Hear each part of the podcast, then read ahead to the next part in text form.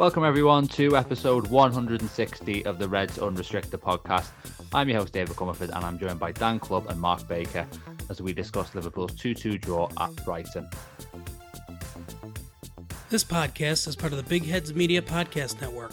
Go to bigheadsmedia.com for more great podcasts. So, Liverpool, for what I think was the fifth time this season, fell behind against Brighton. It was Adingra who opened the scoring after an error at the back but they actually went into half time ahead, probably against the run of play. Salah scoring twice in six minutes just before the break. The second of those was a penalty. And unfortunately, they weren't able to hold on for the victory because Lewis Dunk equalised for Brighton 12 minutes um, from the end. So it is a point. It's um, another point on the board after the defeat last week, but also, I suppose you could say, five points dropped over this tricky away doubleheader. Um, we'll start off, as regular listeners know, with our three-hour match review. But we also want to know um, from you, Dan and Mark, what you thought about that point. You know, is it one of those days where you feel like point gained or, or two points dropped? I'll start with you, Dan. Well, my three-hour match review is an opportunity missed, which kind of points you in the direction of what I felt the, the result means, really, I guess. Um, I think on the balance of play, as you kind of alluded to, Liverpool were somewhat fortunate to go in ahead at half time, I think. I think Brighton they dominated a large part of that first half. I think it's fair to say that possession stat came up at one point midway through, and we had like 25% of the ball. Says a lot about what was going on. So yeah, somewhat fortunate to go in ahead. Um, but I think when you go into sort of the last 10, 15 minutes with the lead, and you've also had and squandered opportunities to, to sort of put it to bed and make it 3 1, and then you obviously end up conceding the equaliser, and, and that's how it finishes. It feels like yeah, a bit of a missed opportunity now. I don't think Liverpool are very good. We'll come into that a little bit later. But those are the sort of games and the type of games that we previously managed to get over the line in when we've gone on to do something special for a season. Um, and like I said, more the fact that obviously we now know what happens to Man City a little bit later on. And I think sort of tying in the Spurs result from last weekend just makes it all the more, not painful, that's too extreme but disappointing. I think it's fair to say. So that's my overall take on the point. Because a point from these two games, albeit both difficult, doesn't feel like a lot. Yeah, and I take the point about um, the the Spurs game last weekend, and I feel like if the outcome of that had been maybe a little fairer, then this feels a bit different as well. I mean, granted, there isn't much difference between maybe two draws and a draw and a defeat, but just in terms of you know the, the mindset that we're in. Obviously, heading into this international break, I think that is obviously something that dictates it quite a bit. I'll throw it over to you then, Mark. I mean, is that is that a good point for Liverpool or not? Yeah, so I uh, just thought for the the words aspect of it, I just thought a little bit disappointing at the end. Um, a little disappointing. That's more for. Um, yeah, I think in context with the the Tottenham game, I think the two difficult away games, but I think if you'd have picked up three points today after being in a, a winning position, I think you know, you could have potentially handled a little bit better what went on sort of last week and Liverpool missing out on the points when they played quite well. So I feel overall it'll be a disappointment, not because Liverpool were fantastic in the game, but I felt because they got themselves into a scenario, especially with Ryan Gravenberch having that opportunity at, at 2 1. You know, I, I feel if that goes in, Liverpool probably kill the game off at that stage. And as I felt Brighton played well through stages of the game in terms of possession. They had spells of, of good possession, but Liverpool, I, I believe, ended up having more possession and, and greater amounts of XG, which is the first time that that's happened to Brighton on their own pitch. So that just shows you really that Liverpool's performance was probably enough to, especially after getting themselves ahead, to, to be able to extract a, a win out of the game, which they didn't end up doing. So I think that's got to be looked at as a disappointment. Yeah, and just that that stat you alluded to there, um, I had it noted down as well first time since De Zerbi took over, which was near enough a year ago. Um, that an away team has had more possession and more XG away from home. So I think you can take that as a positive from the performance. Um, I think with the Gravenberch chance, it's weird because I do think 2 2 is a fair result at the end of the game. Like, I don't know what the exact XG was for each team or anything like that, but it just felt as if you know, Brighton, to be fair, when they went to 2 2, had, had a glorious chance to win it through João Pedro. And then obviously we're having a, a, different conversation entirely. So I think it's one of them where, yes, you know, you fought back and you could kill the game. But, you know, I think on balance, it's a point that both teams deserve. Just a question of, I mean, maybe, maybe like you said earlier, Dan, Liverpool, when they were winning, things didn't always maybe get the result that was 100% deserved. They found a way to get the three points, even when um, the team might feel a little bit aggrieved about that outcome. Um, in terms of my three words, I've gone for defensive errors costly, um, and I'll come on to that more in a second when we when we get into those in a bit more detail. But I think really the way you feel about the results comes down to: do you think Liverpool are in a top four race or in a title race? Because if it's a top four race, then I think you know what? Point away at Brighton, perfectly fine. Um, Brighton have won um, eight games out of 15 against the Big Six since Zerbi took over. They're one point behind Liverpool, their Europa League team.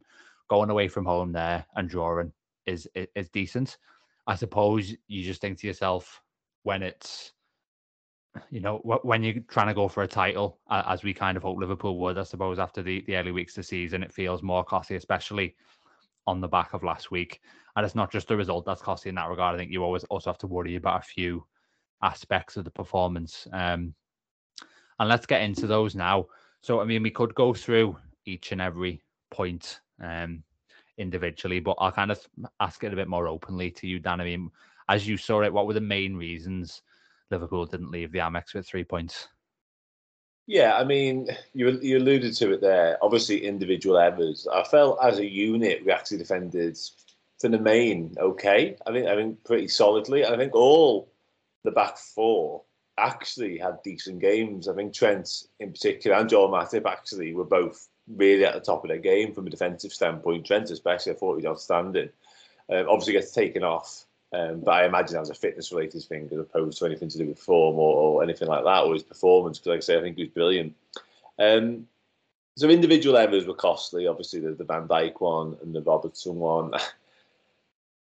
I, I, don't know how much you want to cover this or are willing to cover this, but and what I will say actually as well before I go into a negative is that I think at full strength, the lack of squad we had available to us really hurt us today badly because you could tell the front three in particular had either ran out of legs or ran out of ideas a little bit towards the end. And it was it never felt like when it went 2-2, it never felt like we were going to create something magic. There's even a moment where Mohamed Salah just runs into two Brighton defenders, and that was him basically saying, I don't quite know what else to do now. Whereas in previous games like that this season, we've had the likes of Jota and Gakpo to call upon. They can come on and really add that additional impetus into the performance, and we didn't have that today. So that is a big hindrance as to why we weren't able to take all three points. That lack of depth on the bench, which has been a big strong point, like I say. But I'm not sure we got the Harvey Elliott selection exactly right, and that might have been sort of borne out by the fact that he gets dragged at half time, of course. But McAllister, uh, I. I thought his first half performance was bang, bang average. And that's taken away whether you think he's culpable for the first goal or not. I think there's blame to be proportioned around a few places there, to be honest with you. But I think he really struggled, really struggled badly. I think everything did was laboured. Um, I don't know what it was, but is the six doesn't suit him. We've all we all know that. We wasn't signed to be a six. In the most layman and simplistic of terms, the lad's wearing number ten on his back and he'd play in the deepest of our midfield three. And I don't know if we're doing him any favours anymore. Now, personnel wise, our best midfield probably doesn't contain Endo because, in terms of like ceiling ability, I don't think he gets in. But in terms of the balance and what he offers us now, I don't know if it's time to go for it or not. I really don't. I've seen somebody earlier on, might have been David Lynch, sort of correlated it and related it to when we had like we just end up going with Rhys Williams and Nat Phillips because that's what they do. That they are centre backs and we're better for it. I don't know whether in a similar sort of boat. Now, Alexis McAllister has had some okay performances since he came in. He hasn't set the world alight like the has done. But that's two halves of football now. The one today in the first half, especially, and the Wolves game, albeit the circumstances around that, the travel and the international stuff, I'm fully aware of, whereby he's looked not at the races, he's looked miles short of it. And again, I'm willing just to sort of pass it off as being just one of them things. But I was really concerned by him first half today. Honestly, I thought he was genuinely really poor. And I'm not sure he improved that dramatically second half either, to be honest. Yeah, I mean, let's get into that now. Um, first of all, the tweet that you mentioned I also saw um, it's from Dan Kennett said the Dan, sorry, yeah, on Twitter that um it was like the Nat Phillips and Rhys Williams situation, and I do think there's merit to that, just in the sense of you know, Endo is clearly a limited player. I mean, there's no point pretending otherwise. You know, not to say that he's not done all right, but like that's what he is. He's just an all right player. Um, but does the kind of collective ceiling go up when you have players in the right roles? And sort of is that just better structurally and more balanced? I think there's a definite discussion to be had about that. Um, I'll bring you in on, on Mac Allister in a second, Mark. I'll just throw my hat, hat in on this one first of all. I mean, I think there are moments when you watch him where you can see that it's just not his position. And I think today it was mostly the fouls because I think he's clearly not the quickest, or sometimes he just gets you know left behind um, by players and stuff. But I think it's also things like the timing of tackles and just being aware of of danger and stuff. And he just doesn't have that. And I'm not blaming him for that because that's not the skill set that he's kind of been sort of honing really.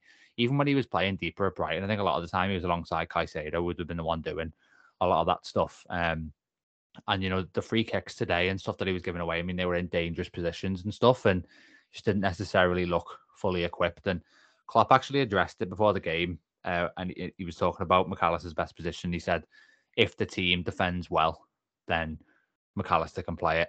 And clearly, that's moving to kind of a more collective model when it comes to the defensive side of, of things. But I don't know if that's 100% true because there's always going to be moments in games, and especially games like today, where you're going to be left exposed. Those number eights are going to be high up the pitch, or they're going to get bypassed, or whatever happens. And you need kind of that firefighter figure there. And I don't know if Mac Allister just has that in him to the extent that Liverpool need him to.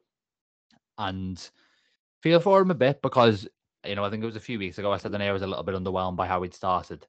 But obviously, there's this big mitigating factor that he's just not in the position that we envisaged him in. I mean, when he arrived, Fabinho was still at the club, and I think everyone thought he was going to start in that left-sided eight role. Um, and I think maybe he will still end up there long term. Um, and obviously, to a degree, it's the fact that Liverpool didn't bring in the ready-made replacement when Fabinho left as well. So it's kind of put him in a bit of a tricky situation. I think he said today in an interview that he thought, you know, he was happy to play the role, um, and he, you know, didn't give any misgivings about it. But I don't know. I think privately he must be like, come on, you know, give me an actual chance to show what I can do here.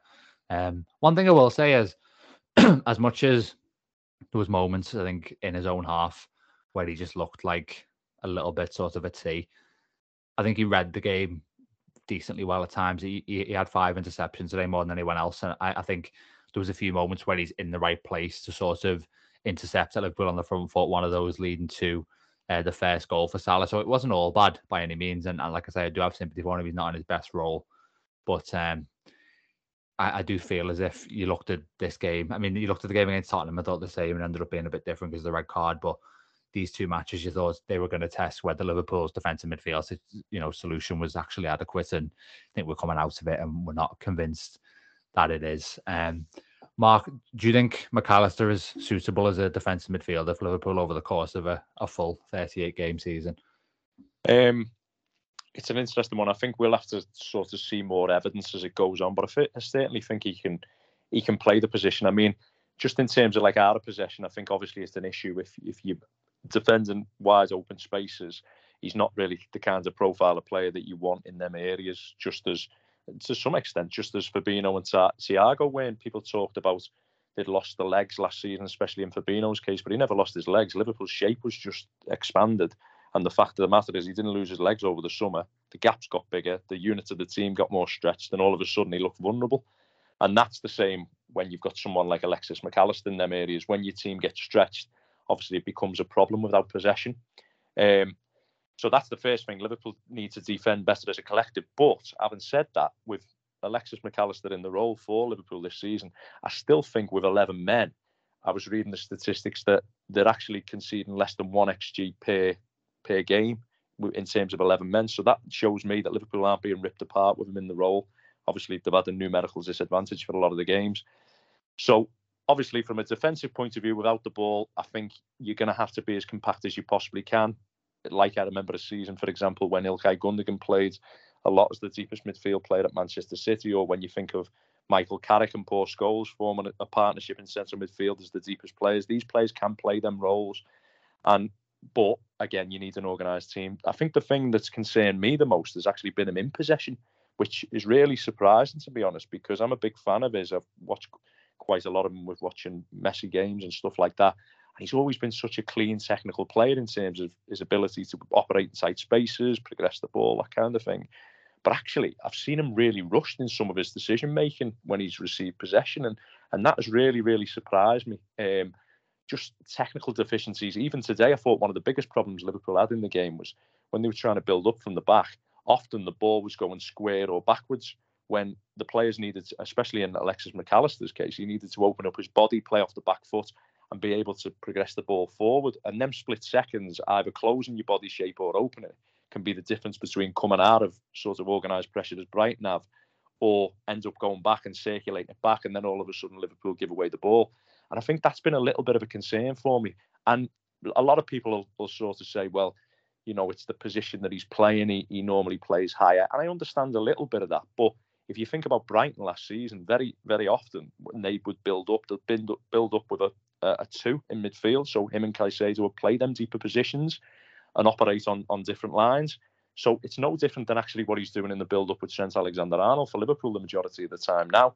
And yet he seems to be having a real issue with that at times when there's there's organised pressure pressure on him. Sorry. So so that is something that he's he's got to get better at. For, but I, I, think he's more than capable of doing so. I just think it's.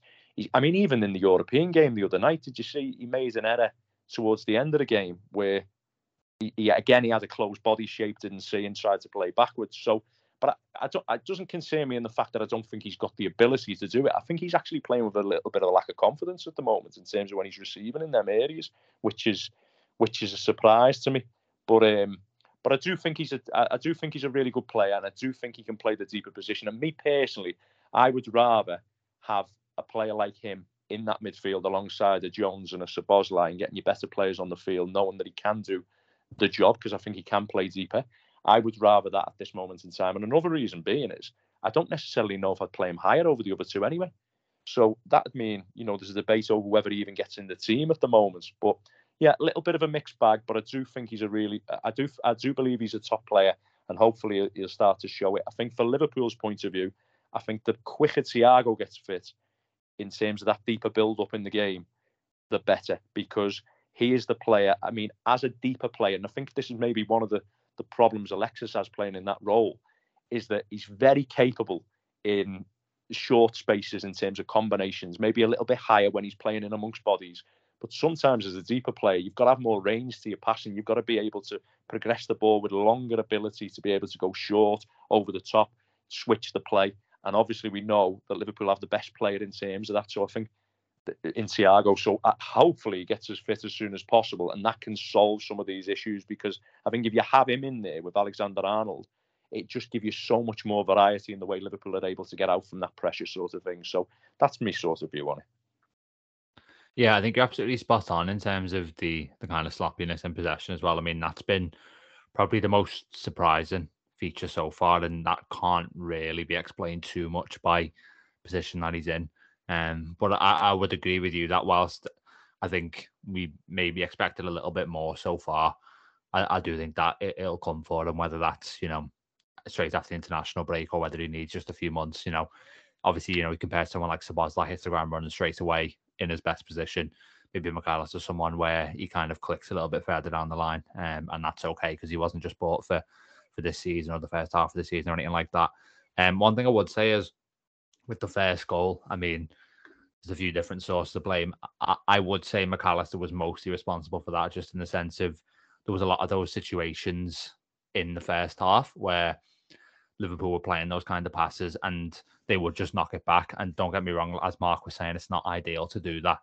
Um, you know, you want to be moving forward, but I think if McAllister checks his, his sort of right shoulder and knows Adingra's there, then it's just a simple pass back to Van Dijk and Liverpool you know, back to square one, but safe basically. Um, so I, I didn't agree with Carragher blaming Van Dijk for that. Alisson, no. I've not really looked at his position too closely, but um, in fairness to him, he did I'd say redeem himself with a brilliant save from Adingra in the second half. Um, so again, who knows what the outcome is if that goes in. But yeah, one other thing to mention just before we move on to the more positive side of things. Um, the I think it, I don't know if it was the FA or the PGMOL. I, I kind of get mixed up between them sometimes, to be honest. But they've said that the reason Pascal Gross wasn't sent off for dragging down Dominik Szoboszlai, the Mohamed Salah penalty, was that they didn't think it was a clear goal scoring opportunity. And that's something that David Lynch reported on Twitter. And I mean, to look at it and to come to another conclusion is very bizarre. I think Liverpool can feel a bit sort of hard done by on that one, to be honest, and not have been playing against 10 men, especially given the fact that they've already had, you know, four red cards in matches against them this season, some of them very um, questionable. So that's another thing that we would be remiss uh, not to mention. But um, yeah, like I say, in the end, in terms of the game that we actually saw a draw was a fair result. But maybe if you Liverpool, you think, hang on, no, the game should have been, you know, totally different in outlook in the second half. But yeah, let's move on to the more positive side of things and having dealt with all that stuff. Um, Dan, what are the main sort of sources of encouragement for you heading from that game into the international break? Yeah, interesting one. Um, I think Trent's performance, as I alluded to earlier, was absolutely top draw, particularly from a defensive standpoint, given the fact that he was up against a really difficult man to pin down in Mitoma. I felt like he dealt with him really well.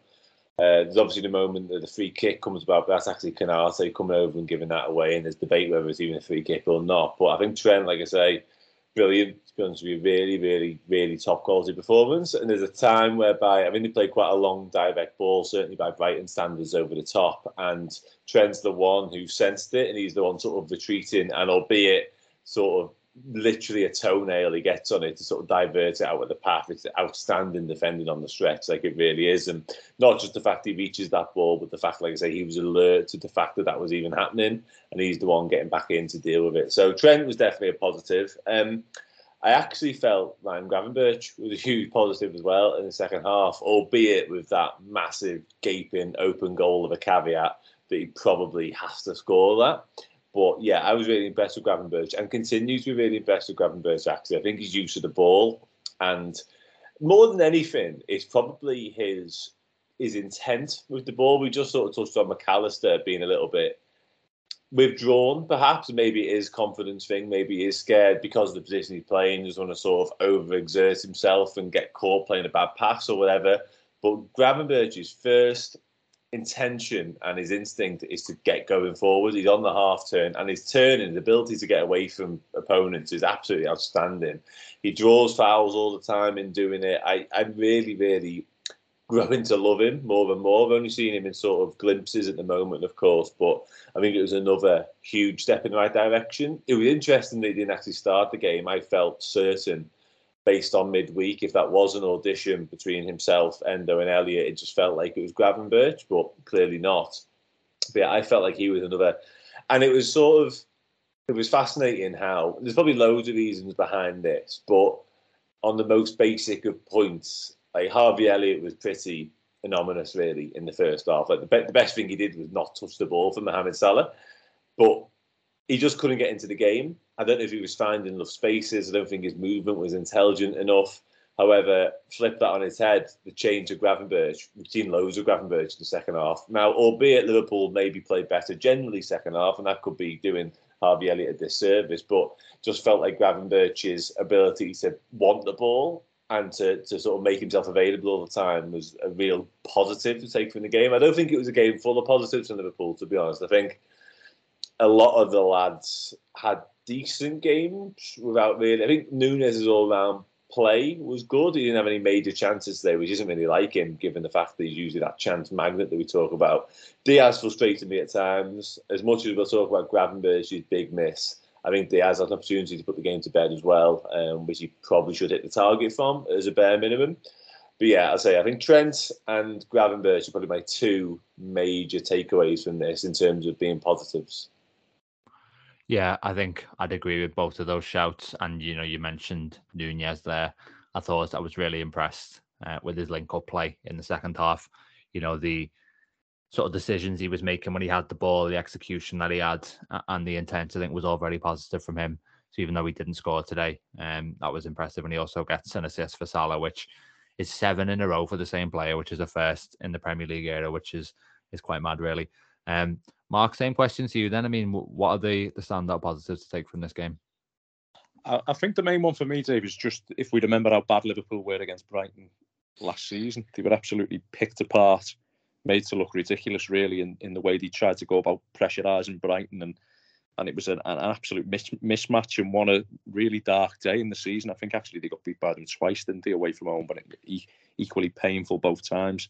Um, so I think when I looked at, at Liverpool, I think in, general, and again today, like I mentioned before, in terms of when they've got 11 players on the field, is they look a lot more organised. They look like they've got a lot more better structure to them, and obviously they're seeing a lot less chances than last season because last season out of possession, I thought Liverpool were absolutely terrible at times until they changed shape.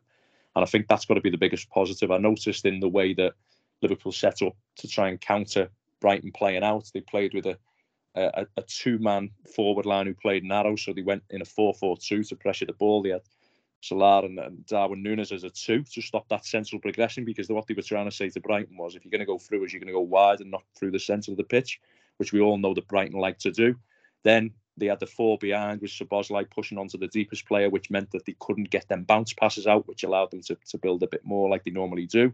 And I think that was the reason why Harvey Elliott was initially included into the side, to be honest, because because they were pressing with pressing with a 4-4-2, Elliott's more comfortable playing as the wide right player.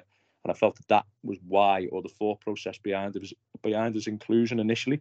In the second half, they flipped it, put Szoboszlai out there and put Gravenberch on, on the deepest player. But there was a real, I think, in terms of out of possession, not just in this game today, but I think in general, Liverpool's units look a lot tighter. They're conceding a lot less chances, and they look a lot less um, likely to be able to be played through.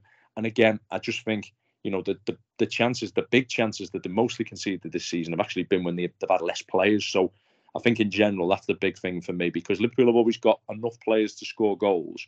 But I was really concerned last season about the level of coaching for Liverpool, which sounds ridiculous because you know Klopp's a fantastic manager. You've got a, a, a magnificent coaching staff, no doubt. They've proven the credentials of that. But I felt Liverpool one of the worst coach teams in the Premier League last season, especially out of possession. I thought they were absolutely terrible at times.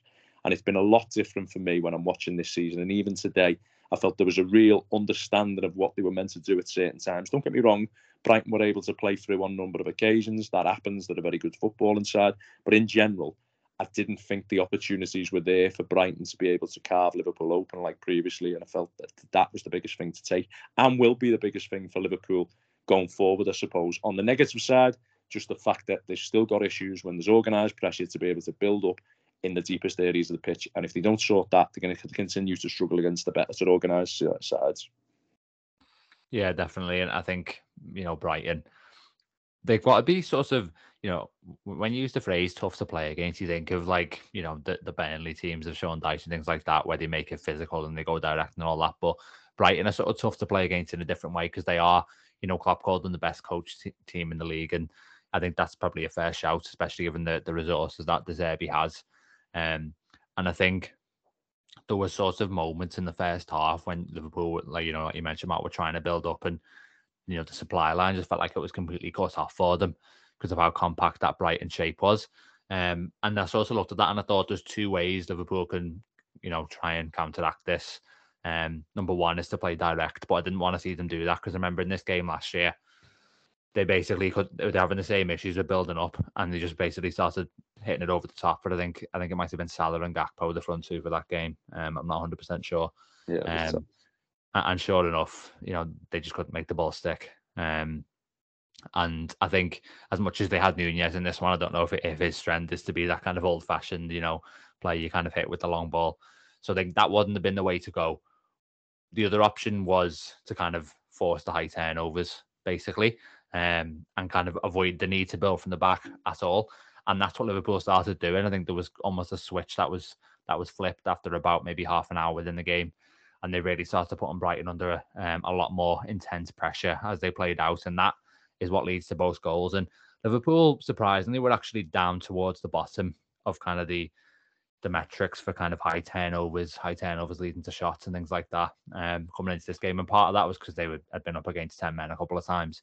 Um, or sorry, they'd had 10 men a couple of times, which means they were kind of sitting deeper. But it was good to see that feature return. And if that stays going forward, then I think it's going to be a big asset to Liverpool.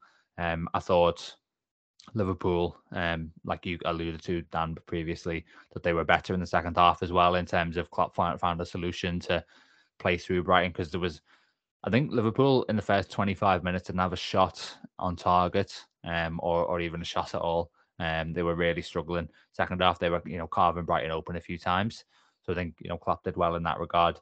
And to be fair, I don't know if anyone said, and I apologise if they have, but um, we might we might have reached the half half hour point of this podcast without touching on Mohamed Salah scoring twice, um, which I guess says a lot about how inevitable that is. Um, and he just continues to kind of extend his own records. Um, think today before today he hadn't scored in seven straight Premier League away games, but then you looked and he had eight assists in those matches. So it just shows you that he always finds a way um, to make the difference. So just to finish off, then, uh, fellas, we'll kind of gauge where Liverpool are at um, in the broader Premier League picture.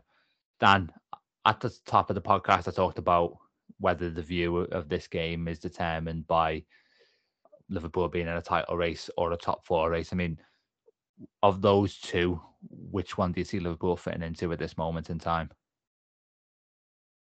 I I I think we can be in a title race. I do, and that and that's not me just being like blindly optimistic by Liverpool because I'm always glass half full, as you well know now. I've been doing this for long enough, but I just and it's it, there's something about like we're three points off the top. I think I'm right in saying now after picking up a point from two games.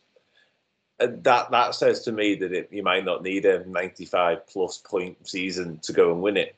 I don't think Liverpool are capable of a 95 plus point season. But if you don't need that, then then, then why not go for it? I'd, I'd much rather be in a title race with one of the North London clubs. I'll say that right away than Man City, of course. But yeah, I, I don't know. I think I look at the squad we've built, and albeit sort of depleted today by the obvious suspension and the injury to Gakpo and stuff, suspensions rather, the injury to Gakpo. But I think at full strength, I, I see no reason why we can't really challenge for this. And part of that's sort of made up by the fact that what Liverpool have done and what we've been able to do, and all the positives Mark touched upon in terms of being harder to play against than we were last season because at times it was it was brutal to watch. This game, this fixture twice, and the Wolves away as well. They were the lowest ebbs, really, weren't they? I think we're we're we've come full circle from that. I think we're, we're well well beyond that now. So I think what Liverpool have done is a huge factor in the fact that I do think we can compete for a title. But I also think, as I kind of alluded to a moment ago, like Manchester City, Arsenal, and I suppose you've got to include Spurs in this conversation now as well. I don't think they are complete by any stretch of imagination. Like we've seen what you know two injuries have done to Man City, albeit huge injuries, and probably the two key players apart from Haaland, and they're not they're not that. They're not formidable. It doesn't look like Arsenal. Likewise, I'm not not convinced by them either. I think Liverpool at full tilt under Jurgen Klopp can compete with these sides. So that's why I'm uh, more disappointed today than I probably should have been. Because you're right, a point away at Brighton, especially given how poor we were there last season. If you want to get top four, sound that's a good result. But I think we're capable of more than that. I really do. Um, and I hope I'm, not sort of foolhardy and we end up 10, 15 points off it.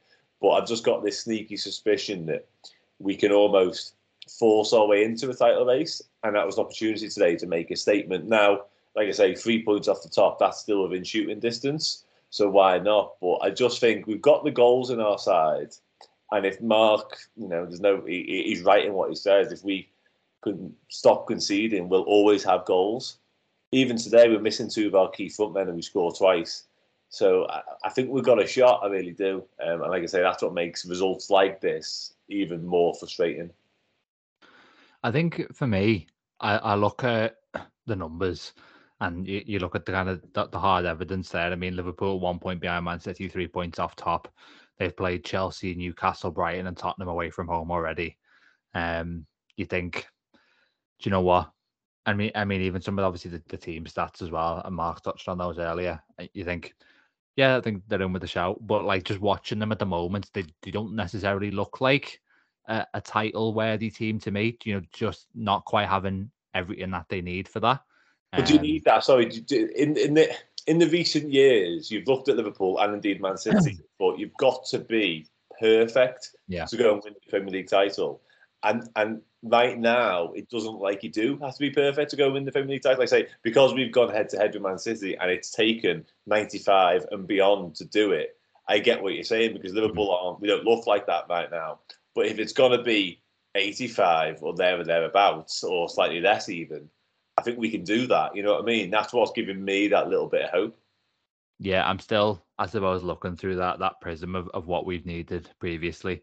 Um, and it's kind of hard to shake yourself out of that. But um, you know, if it is to be a little bit more of an attritional title race this year, then that would obviously suit Liverpool a lot, just given the the stage that they're at in kind of this Liverpool 2.0 project. Um, last word to you then, Mark. Do you think Liverpool are genuine title contenders at the moment? I mean, maybe they could do something in January that that changes the picture a bit. Yeah, I suppose it depends where they are at that point. I think the big thing at the club will just be really to get into the top four. I think that's absolutely paramount with being a season out of the Champions League. And I think we'll have to see where the sort of land lies in, in the coming weeks. I think the positives for Liverpool is, like you mentioned there, I think Dan was mentioning as well, is they played a lot of, you know, difficult opposition so far in terms of especially away from home, and they've come out with a decent decent points total. Now, if you take that in blocks throughout the season, you'd like to think if Liverpool are continuing to get like this sort of block of points against other sides, or maybe increase that, then they've got a fair chance of finishing high up the table. Also, I think the fact that Liverpool are in the Europa League, I think that helps them. I think we've seen this season that they're able to have a situation where, let's be honest, that, they're putting out teams in the Europa League that if Liverpool were in the Champions League just wouldn't be playing. And I think that is in in, in, in difference to the, the rest of the sides who, or some of the sides they're going to be competing with up the top end of the table. That gives them a massive advantage to be able to prepare and rest their legs and, and be ready for the weekends or midweek games in the Premier League. So that that's something I think that'll play into their hands as well.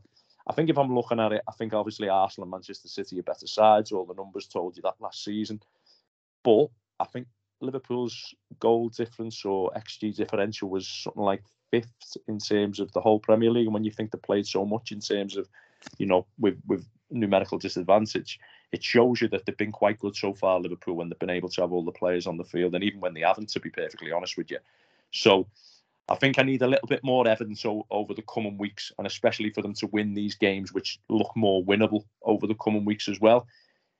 I think Manchester City are they? I mean, it sounds silly to say this because Guardiola's never ever shown any sign that this would be the case with his teams. But when you obviously win the treble, I think they've won three back-to-back titles now. Will that little one or two percent, whatever it might be, is that just going to drop a little bit from them? Um, I'd still, if it does, I still believe Arsenal will be the favourites to win the league just because they look at a really organised outfit, both with and without the ball. But they don't have the firepower that Liverpool do. So, and, and I don't think anyone does, to be perfectly honest, honest with you, in terms of individuals. So there is promise there, but I need to see more evidence of it from Liverpool before I could I could suggest that they're going to be in there. I think at the moment, when I'm looking at results in my own mind, I'm looking at how far away they can get from the rest of the top four contenders rather than thinking about are they t- challenging for the title in my own mind anyway. Yeah, and Liverpool's next uh, four Premier League fixtures before they go to the Etihad are Everton at home, Forest at home, Luton away, and Brentford at home, um, no. which looks a lot more um, a lot more winnable, like you say. And you'd have to think that if they can maybe get 12 out of 12 there, then who knows what, what the picture would be heading to the Etihad. But obviously, um, a lot of work to do to get the 100% record from those matches. But yeah, we will leave it there for this podcast. Thanks very much, everyone, for listening. Um, if you have enjoyed the episode, please do give us a five star review. And we will be back during the international break with a couple of episodes and then obviously looking ahead to the Merseyside derby. But yeah, until the next one, take care.